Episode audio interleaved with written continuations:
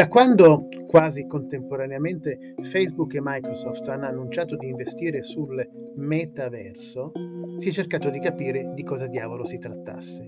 Spesso mettendo le mani avanti e dicendo cerchiamo di spiegarlo, ma non siamo così sicuri di riuscirci, anche da parte di fonti molto autorevoli. Qui cercherò invece di riuscirci e di cominciare ad introdurre le conseguenze per l'apprendimento.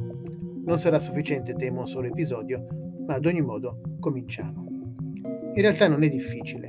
Per chi ha già fatto esperienze di realtà virtuale applicate all'apprendimento non si tratta di una discontinuità, ma della evoluzione di qualcosa di già noto. Pensiamo a Second Life, pensiamo ad Oculus, anche prima di essere acquisita da Facebook, e ora capiamo perché, Oculus consentiva, indossando i visori e scegliendo un avatar, di collegarsi insieme ad altri in un ambiente virtuale. Celebre l'esempio e il relativo demo della sala cinematografica insieme ad altri spettatori. Ma pensiamo più semplicemente a Mozilla Hubs, di cui io ho un account da anni, ho fatto meravigliose videoconferenze in 3D consente di fare videoconferenze scegliendo un ambiente virtuale ed un avatar ed invitando gli altri partecipanti a fare lo stesso. È free, tra l'altro. Provatelo immediatamente. Si chiama Mozilla Hubs. Ma allora, come possiamo definire il metaverso?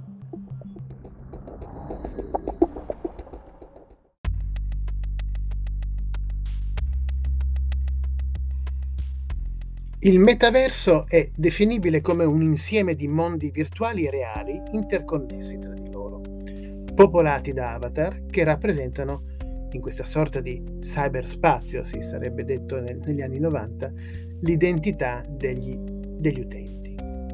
Una sorta di matrix, quindi, ma consapevole e accessibile con i visori di realtà virtuale o anche senza visori una sorta di nuovo internet parallelo all'internet attuale, così come lo conosciamo, ma un internet a tre dimensioni dove persone e contenuti interagiranno e dove eh, si svolgeranno le esperienze sia di lavoro che eh, di tempo libero, dove la sensazione sarà quella di lavorare ed apprendere non in unità di tempo e diversità di luogo fisico, come quando facciamo una videoconferenza, ma in unità di tempo e unità di luogo, per quanto virtuale, ma vicinissimo a quello reale, anzi integrato in quello reale.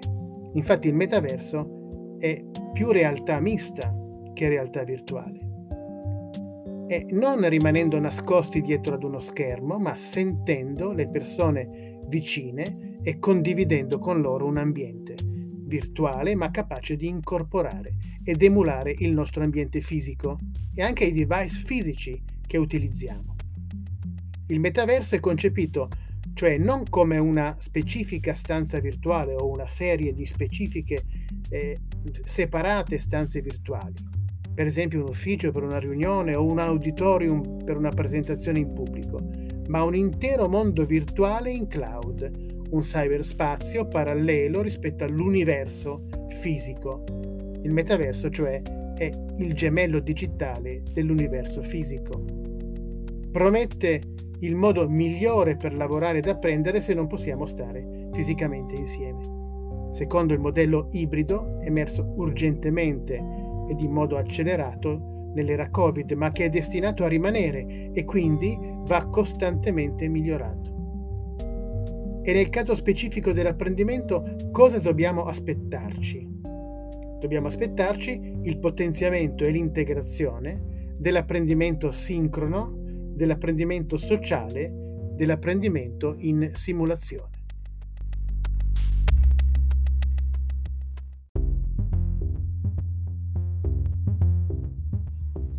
Dal nostro peculiare punto di vista, che è quello della learning innovation, il metaverso rivoluzionerà prima di tutto e soprattutto l'esperienza di apprendimento sincrono, il concetto di presenza in una classe virtuale. Non a caso il metaverso entrerà intanto e subito nelle applicazioni che già stiamo usando per la VILT, per il Virtual Instructor Led Training. Microsoft infatti ha annunciato che integrerà il metaverso in Teams, creando Mesh e attraverso Mesh si entrerà in questo cyber workspace. Team Mesh avrà subito un concorrente diretto che è Horizon Workrooms di Facebook, eh, pardon, di Meta. Workrooms promette grandi cose attraverso l'uso del visore Oculus Quest 2, che è il più avanzato, e nuove funzionalità. Potremo portare il nostro computer e la tastiera nella realtà virtuale, che diventa quindi eh, realtà mista più che realtà virtuale. Il monitoraggio delle mani è un'altra funzionalità annunciata che ci consentirà di effettuare operazioni senza toccare alcunché, ma con i gesti. Le mani saranno la periferica principale di input nel metaverso. L'audio intelligente simulerà esattamente la situazione di ascolto in presenza, facendoci sentire come se fossimo insieme di persone. E gli avatar potranno rappresentarci fin nei minimi particolari. Sempre Facebook Meta ha annunciato eh, anche la progettazione dell'interfaccia di ingresso al metaverso, che si chiama Horizon Home e che sostituirà l'attuale pagina di avvio a cui si accede quando indossiamo un paio di Oculus Quest. Questa conterrà tutte le attività social dell'utente, fatte su Facebook, WhatsApp, Instagram, ma anche su applicazioni di lavoro di terze parti che Horizon Home integrerà come Slack e come Dropbox. Soprattutto il Metaverse Learning, eh, nel Metaverse Learning l'esperienza sarà definitivamente immersiva, poiché avverrà in un mondo condiviso dove non avrà più senso distinguere tra reale e virtuale. E definitivamente on the workflow perché nel metaverso si lavorerà e si apprenderà seamless, senza soluzione di continuità, senza separazioni tra reale e virtuale. Lo stesso concetto di simulazione, come esperienza falsa che si finge vera, verrà meno, almeno nei termini tradizionali, poiché non sarà più possibile distinguere ciò che è simulato da ciò che è vero. Certamente il metaverso amplierà drasticamente le possibilità della didattica simulativa e dei simulation game.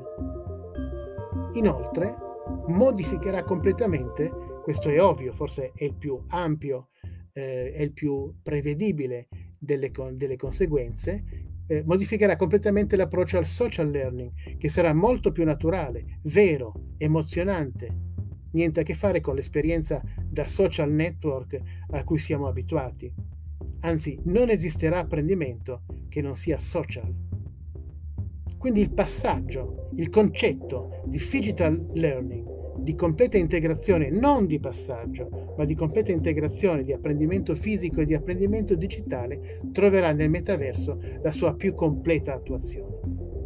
Riassumendo allora, ma perché il, il metaverso?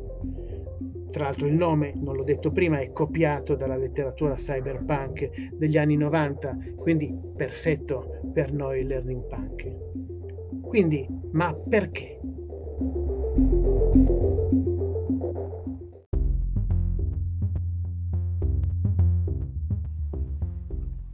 Perché fino ad ora l'esperienza di digital learning, anche la più avanzata, anche la più immersiva, è stata sempre fredda, separata dalla realtà fisica, realtà indipendenti e isolate, regolate da proprie leggi e modalità.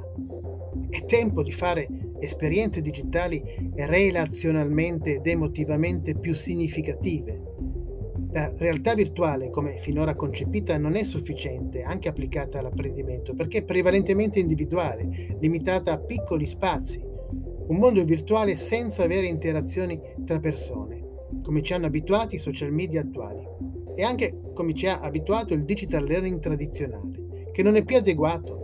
E non è un caso che la pandemia che ci ha socialmente isolati abbia fatto riemergere potente la necessità di sviluppare una più coerente ed integrata realtà sociale digitale. Il metaverso rappresenta proprio questa evoluzione. Occorrerà anche una nuova generazione di progettisti, ovviamente, e di creatori di contenuti.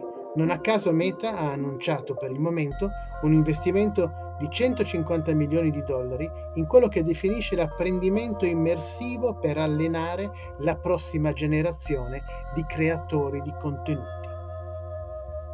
Ma per capire meglio quello che sta per avvenire, dobbiamo anche ricordare che cosa è avvenuto fino ad ora nel campo dell'apprendimento immersivo e basato sulla realtà virtuale. Ma per questo, che è una gran bella storia, vi do appuntamento alle prossime puntate. Grazie e ciao a tutti.